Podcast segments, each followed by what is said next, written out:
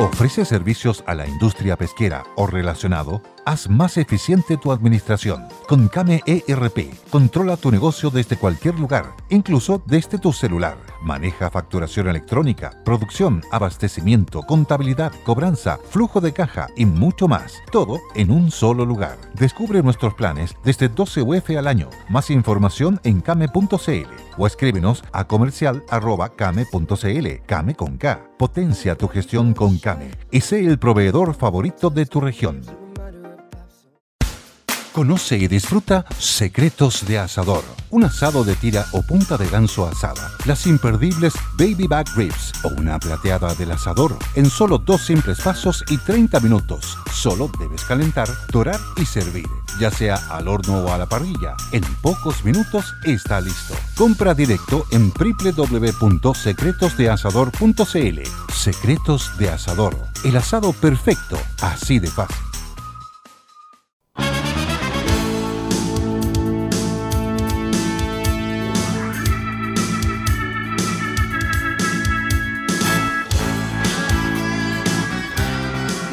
Buenas tardes, ciudadanos y ciudadanas de El Conquistador FM. Buenas tardes. No es que Bárbara haya cambiado la voz. No, no, no, no. Hoy día estamos sin Bárbara, lamentablemente, pero los polos opuestos en vivo y en directo. El diputado Diego. Chalper y quien les habla, Francisco Vidal. Así que, ¿cómo está, diputado? Va. Chalper.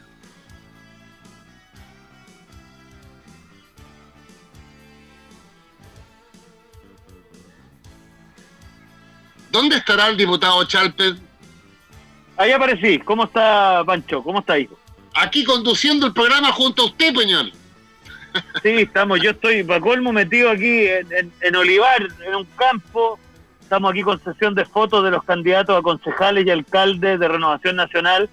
Así que estamos, estamos full en eso. Pero dándole. Muy bien. ¿Cómo has estado tú? Muy bien. Yo pensé que estáis haciendo un puerta a puerta en el Olivar por desborde. Nah. estamos, estamos full fotos, full campaña dedicados al tema, al tema electoral. Pero mira, estoy muy contento porque son 13 las comunas del distrito 15 y han venido muchos, muchos candidatos. Algunos obviamente a veces no pueden por trabajo, por otras cosas, pero son todos muy motivados. Muy Nos bien. venía a ver en un ratito más. Jorge Tarud nos venía a saludar un ratito más. Muy bien. Saludos a Jorge Tarud. Oye, pero cuéntame. taruditos, el tarudito.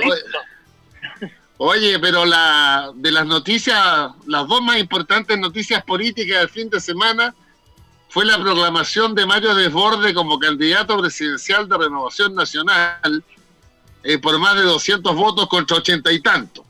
Dado que tú fuiste testigo presencial o, más bien eh, telemático de esto, cuéntame tu evaluación. ¿Qué pasó en ese consejo? No, yo creo que yo creo que en ese consejo se expresó una mayoría muy nítida en favor del exministro Desbordes. Yo creo que en eso hay que respetar obviamente la democracia interna. Eh, yo no soy consejero, así que no tengo derecho a voto, pero pero yo creo que cuando una cosa es así de nítida, lo que corresponde institucionalmente es apoyar. Yo traté de defender lo más posible la libertad de acción por una razón muy simple, ¿ah? porque creo que en política si las adhesiones no son voluntarias, la verdad es que son de papel nomás. Entonces, yo espero que, que pronto tengamos esa conversación. Yo creo que el gran desafío que tiene ahora Mario es ponerse en contacto con aquellos sectores que han estado más reacios a apoyar su candidatura. Yo cuando lo leí el fin de semana y lo escuché decir que ojalá RN se ordene detrás mío, mire, yo todos esos verbos, yo francamente creo que hay que usarlo un poquito distinto. Yo soy más partidario de que yo creo, ¿ah? esta cosa tiene que cuajar de manera voluntaria, y si no cuaja de manera voluntaria, la verdad es que no va a cuajar. Entonces yo creo que la gran responsabilidad y el desafío que tiene el diputado Bordes ahora, o el exdiputado Bordes, es cómo entusiasma a aquellos sectores que por distintas razones no se han sentido tan, tan partícipes de su candidatura. Bueno, y otra cosa que ayer generó mucha polémica fue la participación de Carlos Larraína en, en, en el programa de la red, no sé si lo viste. No, pero me han comentado, ¿tú lo viste? Yo no lo vi tampoco, ¿ah? me han comentado, no conozco los detalles, pero ahí una, lo conversaba hoy día la mañana con, algunos colegas, lo decía, mira, que hay una tensión no fácil, porque por un lado, efectivamente, cuando uno está en política tiene que estar dispuesto a que le pregunten lo que sea, pero por otro lado, si a uno, si a uno lo invitan a hablar de algo, uno más o menos espera que les desee algo. ¿Se fija? Entonces hay, hay, hay, una, hay una discusión, yo francamente creo que, que, no sé, yo creo que Carlos Larraín ahí quizás eh, debió haber sabido a qué, a qué iba, porque ese es un programa que, se da en ese marco, ¿te fijas? Ya. ¿Y cuál, cuál, fue el motivo del incidente?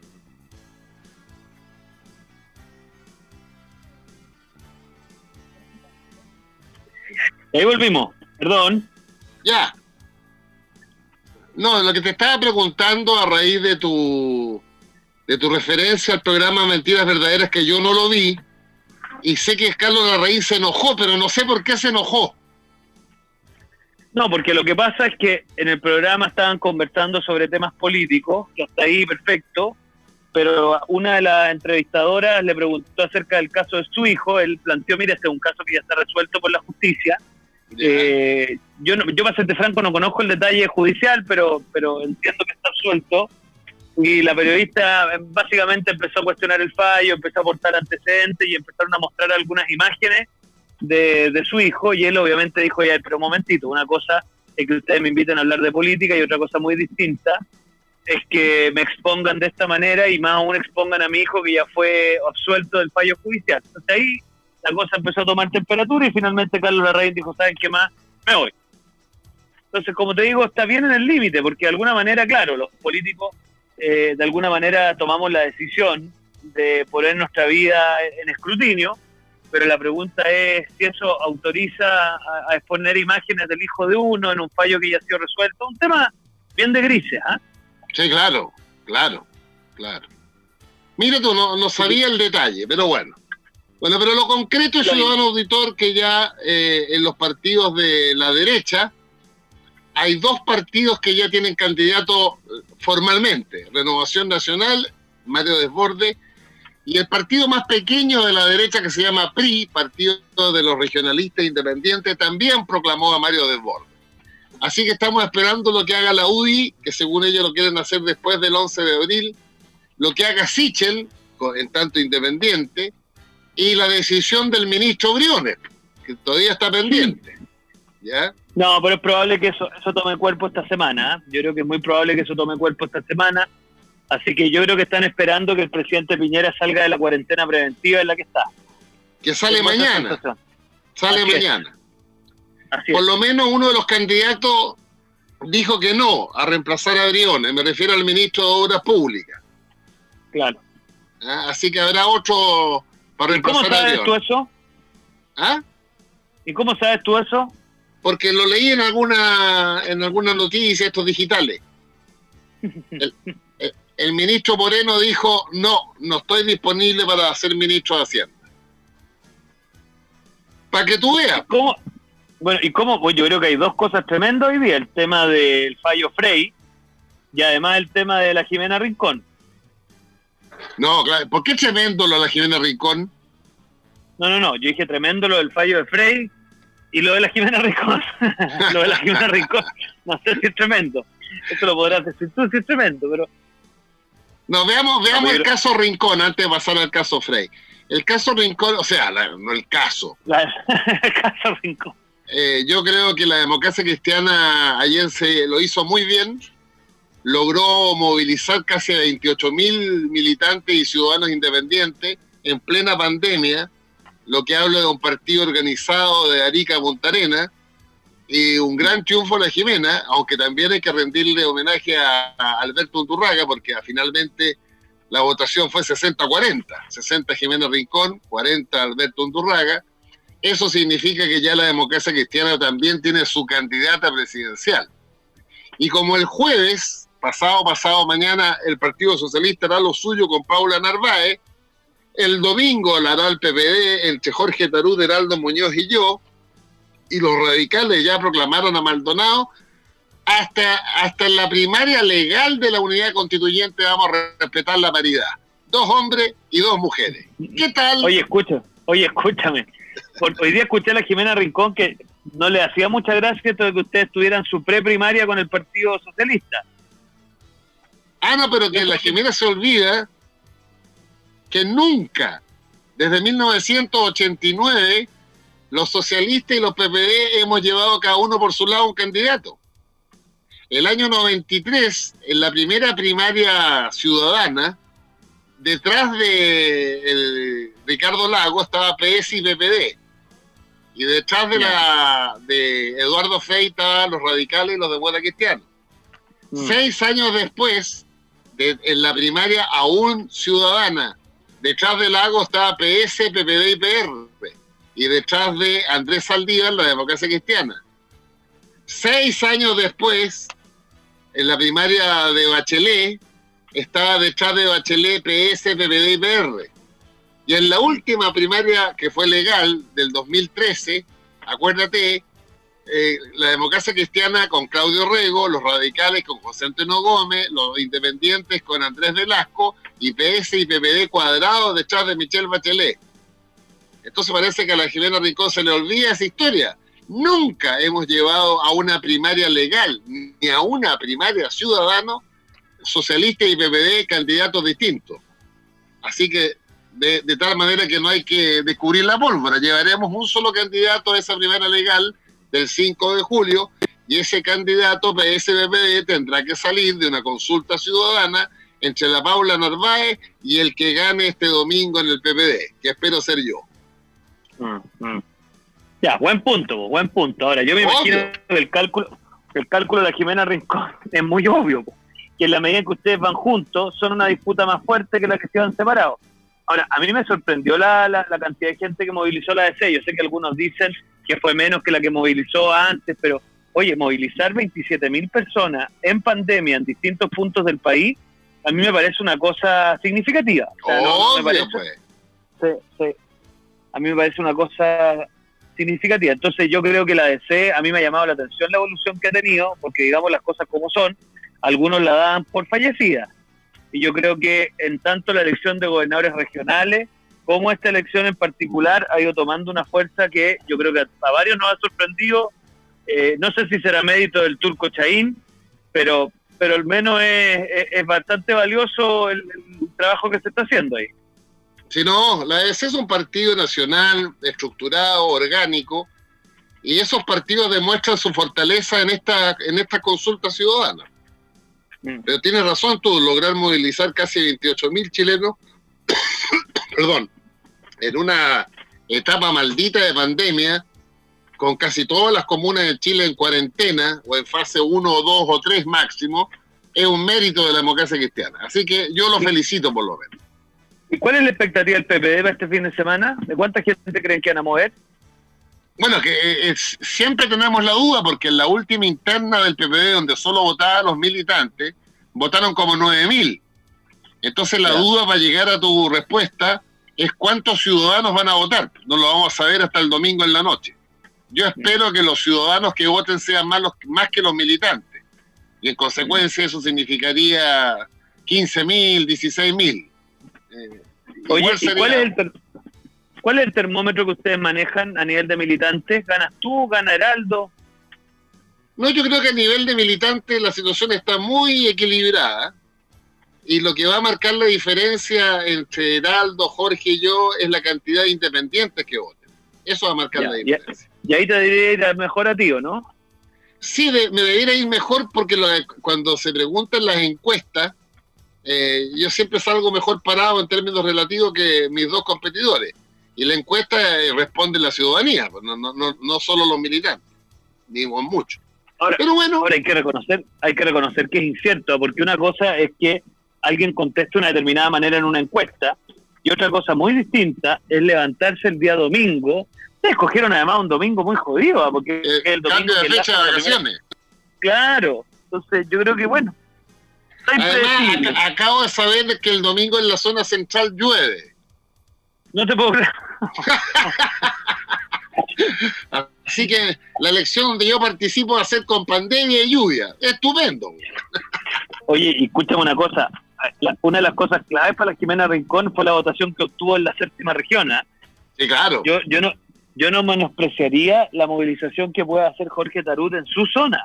Yo recuerdo que no tenía malas votaciones en su distrito. No, fue, fue parlamentario de 16 años, cuatro periodos. Una vez fue candidato a senador. No, Jorge es una persona que además tiene, tiene votación nacional. Lo que pasa es que su centro está en, en el Maule en general y en Linares Cauquenes en particular. Ya. Yo siempre respeto a mis contendores, no doy a nadie por ganador y menos a nadie por perdedores. Aquí la, la, ciudadanía tiene la palabra. Oye, por último, impresionante la evolución de la Paula Narváez. A mí me tiene impresionada la fuerza de la presidenta chilena el PS. Fue como que todos estábamos discutiendo de si teníamos arriba a, a, a o Elizalde, que lo estaban apoyando los diputados y senadores, y esta mujer irrumpió incontestablemente. Así es, pues. Por eso que es una gran candidata, además. Eh, le, resolvió, le resolvió un lío al Partido Socialista, y yo creo que este jueves, pasado pasado mañana, eh, va a ser proclamada por unanimidad, y en consecuencia se inicia la campaña de Paula Narváez, que yo le digo bienvenida a la competencia, pero va a ser un gran, un gran estímulo, además, para el mundo de la unidad constituyente, porque es una muy buena candidata. impresionante. Oye, ¿y cuándo, cuándo serían los cronogramas? Última pregunta. ¿Tendrían ustedes el 30 y después cuándo es la primaria de, eh, por decirlo así, PS y PPD? Y después cuándo sería la legal? ¿Sería la, fecha común a todos los partidos? La legal. La legal es el 5 de julio. De julio, ya. Claro, y, y, esos candidatos que se votan el 5 de julio se inscriben el 5 de mayo dos meses antes. De tal manera que entre el lunes primero de febrero y el 5 de mayo, cuatro elecciones mediante el 11 de abril, hará que mm. buscar la fecha para hacer la consulta ciudadana entre el candidato del PPD elegido este domingo y la candidata socialista eh, proclamada este jueves. Mira, Mira tú, harto ¿eh? movimiento, harto movimiento, por Dios que hay movimiento. Seville, en estas vacaciones no olvide protegerse de la delincuencia. Antes de partir, contrate su tranquilidad en tepille.cl. Los únicos que no graban robos los evitan. 100% confiables, tepille.cl. Oye, tenemos que ir a comerciales porque si no... si no, nos están poniendo cara ahí, ya. Nos vemos a la vuelta comercial. A la vuelta comerciales comentamos.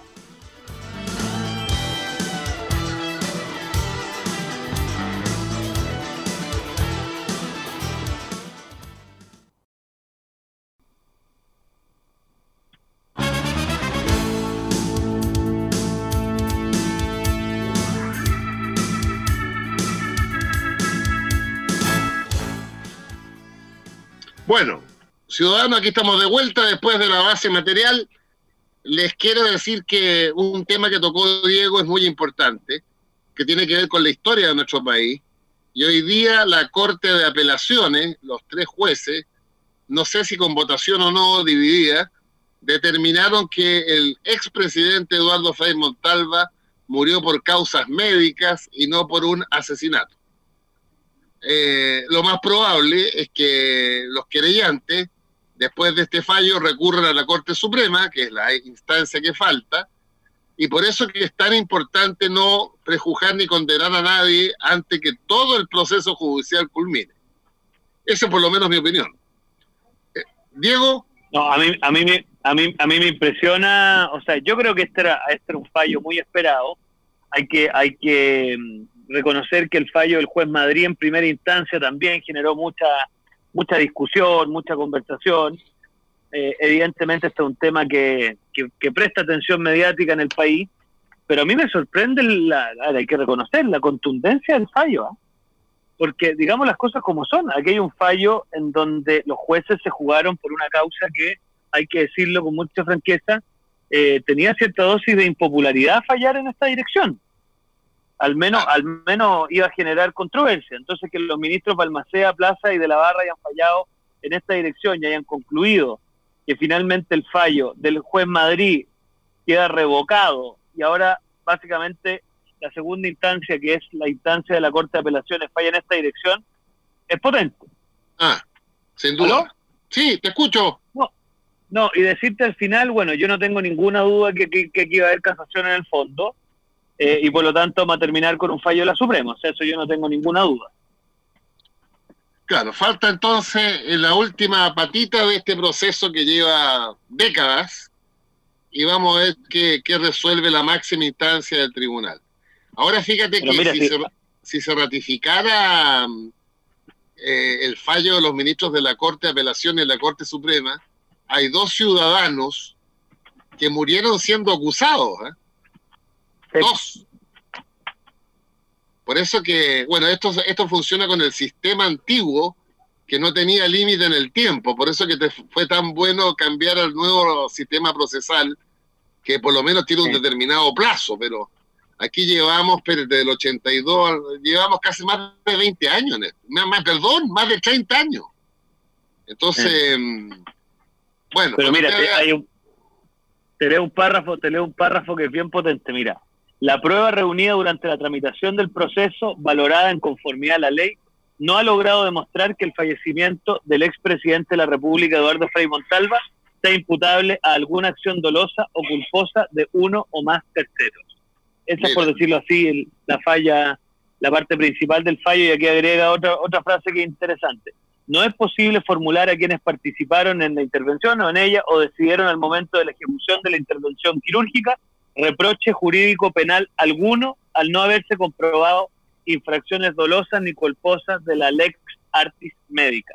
No, yo creo que es un fallo que va a dar que hablar mucho rato. Yo creo que vamos a tener análisis penales, análisis políticos, pero bueno, yo tal como lo decías tú, yo siempre soy partidario de esperar los fallos definitivos, uno, y uno y segundo, eh, que cuando ya resuelve la justicia hay que respetar el fallo del tribunal, porque a mí lo que no me gustaría es que ahora empecemos a decir, pero es que no puede ser que nosotros estemos con los tribunales cuando fallan a favor nuestro y en contra cuando fallan en contra. Entonces, yo creo que hay que, hay que esperar la resolución final con, con tranquilidad y bueno, ver cómo sigue.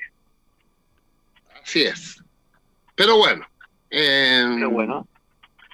Lo más importante, ciudadano auditor y ciudadana, aprendamos, hemos dicho tantas veces en este programa, que una acusación en primera instancia, en segunda instancia y finalmente la Corte Suprema, emitamos juicio ciudadano una vez que sepamos el fallo final de los tribunales y no antes.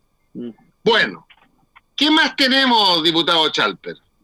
Mira, tenemos harto con el tema de la pandemia, harto. Lamentablemente las cifras siguen siendo muy malas y junto con eso además, bueno, finalmente el gobierno desestimó eh, modificar el permiso de vacaciones, había mucha presión en esa dirección y más bien se la jugó por endurecer, eh, por decirlo así, las condiciones en algunas comunas de alto impacto, de alto impacto vacacional. Por ejemplo, Pucón, Frutillar, Constitución, Lago Ranco, que son comunas donde estaba habiendo alta afluencia público, pasaron a cuarentena. Y también se registraron avances en Valparaíso y en Curacaví que pasaron a fase de preparación. En el fondo se optó más bien por, eh, por decirlo así, más que suspender los permisos de vacaciones por algunos destinos de fuerte presencia de, turistas, ponerles más restricción. Yo, yo tengo mi opinión de eso, ¿ah? para serte franco, creo que eh, yo, bueno, lo dije el otro día, lo reitero hoy día, yo creo que hay que suspender la aplicación del plan paso a paso y hay que aplicar un plan de contingencia de segunda ola, donde posiblemente todos estos elementos entren en análisis. Ah, porque ¿sabe lo que pasa? Lo que yo veo que no estamos siendo capaces de entender es que si no hacemos confluir la pandemia sanitaria con la pandemia social, que significa que mucha gente del mundo del turismo vive de lo que pueda generar estos meses, entonces aquí se nos puede venir la grande. Ayer nos informaban que acá en la región de O'Higgins la cantidad de locales, Pancho, que han cerrado y que no pueden seguir funcionando son enormes. Y yo, obviamente, aquí poner en contradicción la salud con eh, la pandemia social es un, es un absurdo, un simplismo, no es la realidad completa. Así que ahí tenemos otro tema que va a dar mucho que hablar, porque creo que, como te digo, el gobierno optó por las cuarentenas antes que por insistir en un permiso probablemente de vacaciones más, más moderado. Qué increíble, ¿eh? Quiero darles un dato ciudadano. Hoy día en el Mercurio aparece que los permisos que se han otorgado para vacaciones alcanza a un millón de chilenos. O sea, hay un millón de permisos, son más gente porque el permiso lo pide uno nomás. Pero hay un millón de chilenos que han pedido permiso para vacaciones. Entonces vamos a ver qué pasa, pues. vamos a ver qué pasa eh, en los, los días y semanas sucesivos. Y yo comparto contigo que esto se ha ido por el lado de restringir la, la situación en aquellas comunas donde eh, la gente va a veranear, como las que tú mencionaste. Ahora, me pasa una cosa, yo tengo sentimientos muy encontrados, lo quiero confesar, porque yo no tengo recuerdo de un día de mayor alivio que cuando el ministro París anunció que iba a haber un permiso de vacaciones. Claro. No sé si a ti te pasó lo mismo, pero hubo una sensación ambiente como de, de desahogo, como que yo creo que la gente estaba realmente muy angustiada, con justa razón de pensar que se iba a pasar el verano completo encerrado.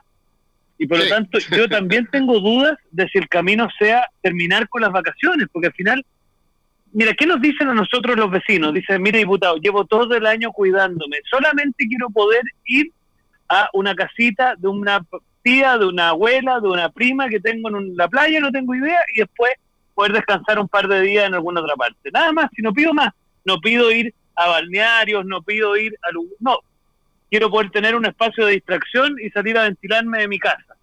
Oye, si esto es una cuestión muy normal. Hay mucha gente de clase media, además, que vive en departamentos, Pancho, especialmente en los sectores urbanos, que se ha comido gran parte del encierro sin posibilidad muchas veces de bajar con tanta libertad al patio, o sea, con hijos chicos. Entonces, yo de verdad creo que el tema de la salud mental y el agobio de este periodo no es una cosa que tenemos que mirar tan a huevo. Entonces, simplemente ahí tenemos que mirar con mucha atención lo que hay sucedido. Así es. Ahora es para ojar porque el encierro en la comuna de origen está siendo reemplazado por el encierro en, la, en, el lugar de veraneo. O sea, el santiaguino que se escapó a Pucón, eh, ahora, bueno, que en Santiago está en fase 2 y en Pucón está en cuarentena. O sea, ah, por lo menos va a cambiar de aire, pero encerrado va a seguir igual. Bueno, ¿qué, año hemos tenido? Ah? ¿Qué año? no, ¿qué año hemos tenido? Y, parece que año se nos viene. Mm. El, que está en curso. Pero bueno. Ahora, yo, eh, ahora, yo siendo, siendo muchas veces crítico con el gobierno, por Dios que hay que reconocer, mira, a mí mañana me toca formar parte del, comité de recepción del ministro, del presidente argentino, ah. Y vamos a tener la oportunidad de conversar con él. Y, yo creo que nosotros no dimensionamos lo que es que Chile tenga 10 millones de vacunas contratadas. Es una cuestión que, mira, uno siendo muy crítico del gobierno en muchas cosas, ¿te imaginas lo que sería el horizonte temporal del futuro sin posibilidad de vacuna? Ah, no. Eso yo creo que ya. Claro. No, ahí estaríamos ya. Olvídate. Ahora, eh, eh, eh, está en el comité de recepción, es decir, ¿qué, ¿qué significa eso en los hechos? No, significa que cuando llega un presidente, yo como soy parte de la Comisión de Relaciones Exteriores, se le hace una recepción, por supuesto, cuando aterriza, ahí en la, después se hace una recepción por parte de presidencia y después los poderes del Estado le hacemos una recepción y, yo como soy parte de la comisión de... Hay una comisión binacional, Pancho, de Chile y Argentina en temas de relaciones exteriores y yo soy parte de eso, así que me va a tocar mañana, yo no conozco al presidente de Argentina, por supuesto, yo lo le voy a aprovechar de preguntar le voy a aprovechar de preguntar por cómo es Marco Enrique Minami de consejero, a ver si lo contrato. bueno, o sea, mañana te un día de bife chorizo, hermano. claro, y de Fernet, y de Fernet. Quiero decirte lo siguiente, que yo, a ver, el presidente argentino ha estado muchas veces en Chile y es muy amigo de, bueno, de Marco Enrique, obviamente, pero sobre todo también de su padre, de Carlos Dominani y lo hemos invitado algunos años atrás varias veces a seminarios de la Fundación Chile 21. Y en una de esas ocasiones yo fui a comer con él. No, no yo solo, éramos como 10. Y ahí lo conocí más. Para que tú veas cómo la, el destino cambia. Mañana tú recibes al presidente argentino y yo te diría que hace un par de años atrás comí en un restaurante en Santiago de la calle Manuel Mon con un argentino completamente desconocido. ¿Qué tal? y solo para nuestro auditorio recordarle que tengo otra anécdota de ese tipo. A ver, debe haber sido 2003, sí, 2003, cuando José Miguel Insulza, mi amigo ministro del Interior, me llama y me dice, Pancho, ¿me puedes acompañar que tengo un desayuno con unos españoles mañana? Ya, ahí estaremos, José Miguel.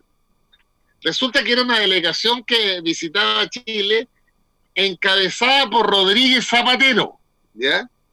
Que nadie daba un peso por él. De ahí tuvimos en el desayuno, te debo estar hablando del segundo semestre del 2003. Y mira las vueltas de la vida.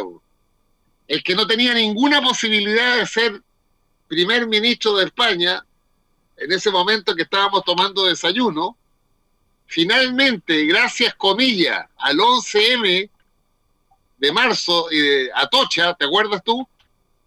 Cuando el gobierno tenía ganar la elección, el Partido Popular, y en vez de decir la verdad, le echó la culpa de las bombas de Atocha al, a la ETA, y la gente se dio cuenta que lo estaban mintiendo, tres millones de españoles, tres o cuatro millones de españoles, para castigar al gobierno de derecha de Aznar, votaron por nuestro invitado a tomar desayuno, Rodríguez Zapatero. ¿Qué tal? Impresionante, ¿eh? Impresionante. Bueno, fue tal cual, pues fue por ese, ese fue el 11 de marzo, ¿no?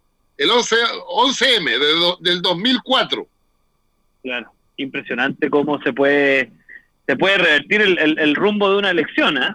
Claro, y el destino de la persona, imagínate. O sea, él llegó para, decirnos que, bueno, eh, la derecha debía seguir gobernando España, que la próxima elección estaba ganada por el Partido Popular, que es la derecha española, y resulta que un incidente atroz, como fue las decenas de muertos de Atocha, por un mal manejo del gobierno español, termina haciendo que la gente enojada con el gobierno que intentó mentirle y lo descubrieron, vota por su rival. O sea, más que ganar Sánchez Zapatero, no, perdón, Rodríguez Zapatero perdió la, el gobierno. Así que en una de esas nunca le digas que no a un desayuno, Chalper. sí, bueno, nunca sabe con quién puede tomar desayuno. Exactamente. voy a tomar desayuno contigo. En una de esas. bueno. no sé, bueno es, un mundo muy... Oye, lo otro que ha dado mucho que hablar es el tema del mensaje de texto de la ONEMI. Yo no sé cómo viste tú el terremoto. Yo estaba en un Zoom para variar el, no sé, me parece que fue el domingo. No, el sábado en la noche fue. Pues. Sábado, sábado en la noche. Estaba yo en un Zoom ahí como a las nueve y cuarto de la noche con unas radios de la provincia de Concepción y la provincia de Arauco y se me empezó a mover el piso. Eh, yo soy bien calmado para esto, ¿ah? pero se movió harto. Eh, y además mi, interlocutor también tembló en Concepción. Pero aquí fue 5,1 y eso derivaba del comilla, gran temblor en la Antártida, 7,1, y nos llevó a este afer de los celulares, y que bueno, ha sido aclarado por el gobierno que la responsabilidad está en un error de la empresa, aparentemente, ¿no? Y acabo de saber que uno de los socios de la empresa eh, señor Ignacio Guerrero, eh, muy amigo y socio del presidente de la República, en otra empresa, no en esta. No sé, pero ¿qué tiene que ver? no, si la segunda acaba de salir.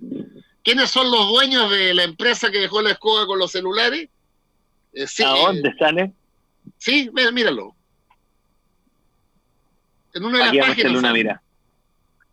Está bien, está bien. Bueno, Ahora, yo prefiero, yo prefiero después de toda la experiencia que tuvimos el 27 de febrero de pecar por exceso a pecar por omisión, pues. ¿eh?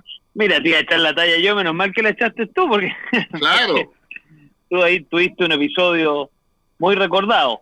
Sí, no, tremendo, tremendo, tremendo lo que nos pasó esa noche. Está completamente descolgado del país entero. O sea, la, la conducción del Estado eh, descolgado, o sea, no, no teníamos contacto con nadie, las primeras horas. Entonces yo a partir de ahí dije, no, yo prefiero pecar por exceso. Y si, claro, el, terremoto fue en la Antártida y si tienen que salir cascando para arriba en Antofagasta, con todo el enojo que eso puede significar para los antofagastinos, es preferible eso a lo que nos ocurrió el 27F. No, de todas maneras, de todas maneras. Además, entiendo, corríjame, que hay una, a mí me comentaban el otro día a propósito de estos temblores, que eh, una cuestión muy importante es cómo los temblores en las costas chilenas pueden repercutir en otros países. Yo si no recuerdo mal, y por eso corríjame, el año 2010, cuando fue el terremoto en Chile, eh, esto repercutió en las costas de Hawái, ¿o no? Sí, sí, y de Japón también. Claro, y recuerdo que Obama, yo no recuerdo si Obama dio la orden o no dio la orden de evacuar, pero recuerdo que fue un episodio medio tenso porque precisamente lo mismo, esto de enviar una orden de evacuar es mejor pecar de exceso que de defecto. Ahora, el tema es que aquí, el tema es que acá, o sea, una cosa es el exceso y otra cosa es el sobreexceso, porque aquí la verdad que no había ningún riesgo de evacuación eh, en la costa chilena y generaron un momento de tensión importante. A mí la gente me empezó a escribir inmediatamente, la gente acá de la región de O'Higgins, de Pichilemo, de Bucalemo, diputado, nos llegó este mensaje, tenemos que evacuar. Entonces yo inmediatamente llamé al ministro Belolio y le dije, Jaime, esta cuestión es así. Me dice, no, es un error de la ONEMI y van a sacar un comunicado de prensa en breves minutos. Y tal cual, en breves minutos la ONEMI aclaró que era solamente referente a la costa antártica. Ah, claro, sí. O sea, además era evidente, pero yo insisto, ciudadano auditor, con las experiencias que hemos tenido, yo prefiero eh, sobre reaccionar a subreaccionar. Así que ya, pues, ojalá que se aprenda y la nueva empresa preste el servicio correcto y no haga arrancar para los cerros a los de Antofagasta. Ahora, yo creo, Pancho, que podrías contratar a la empresa para una especie de cadena de mensajes para la campaña, porque parece que son muy eficientes en la difusión. No, pero van a difundirlo en Montevideo, no me sirve. Vaya a tener lleno de pingüinos votando. Exactamente, imagínate el sentido común. Texpro, líderes en tratamientos de agua, presentes en la industria nacional, creando alianzas a largo plazo con sus clientes. Purifique su agua con texpro.cl. También lo puede llamar al 223-849000. Bueno, ciudadano. Hoy Estamos terminando, por lo que me informan. terminamos ya, a miércoles. Hay que ir a los mensajes comerciales. Esperamos que mañana Barbarita esté presente y hoy día, como usted lo ha acreditado, hemos sacado la cara por polo opuesto al diputado Chalper y este servidor. Ciudadano, hasta mañana, que estén muy bien. Hasta, hasta luego. No, no, no, eso no me lo recordí. Ya, chao.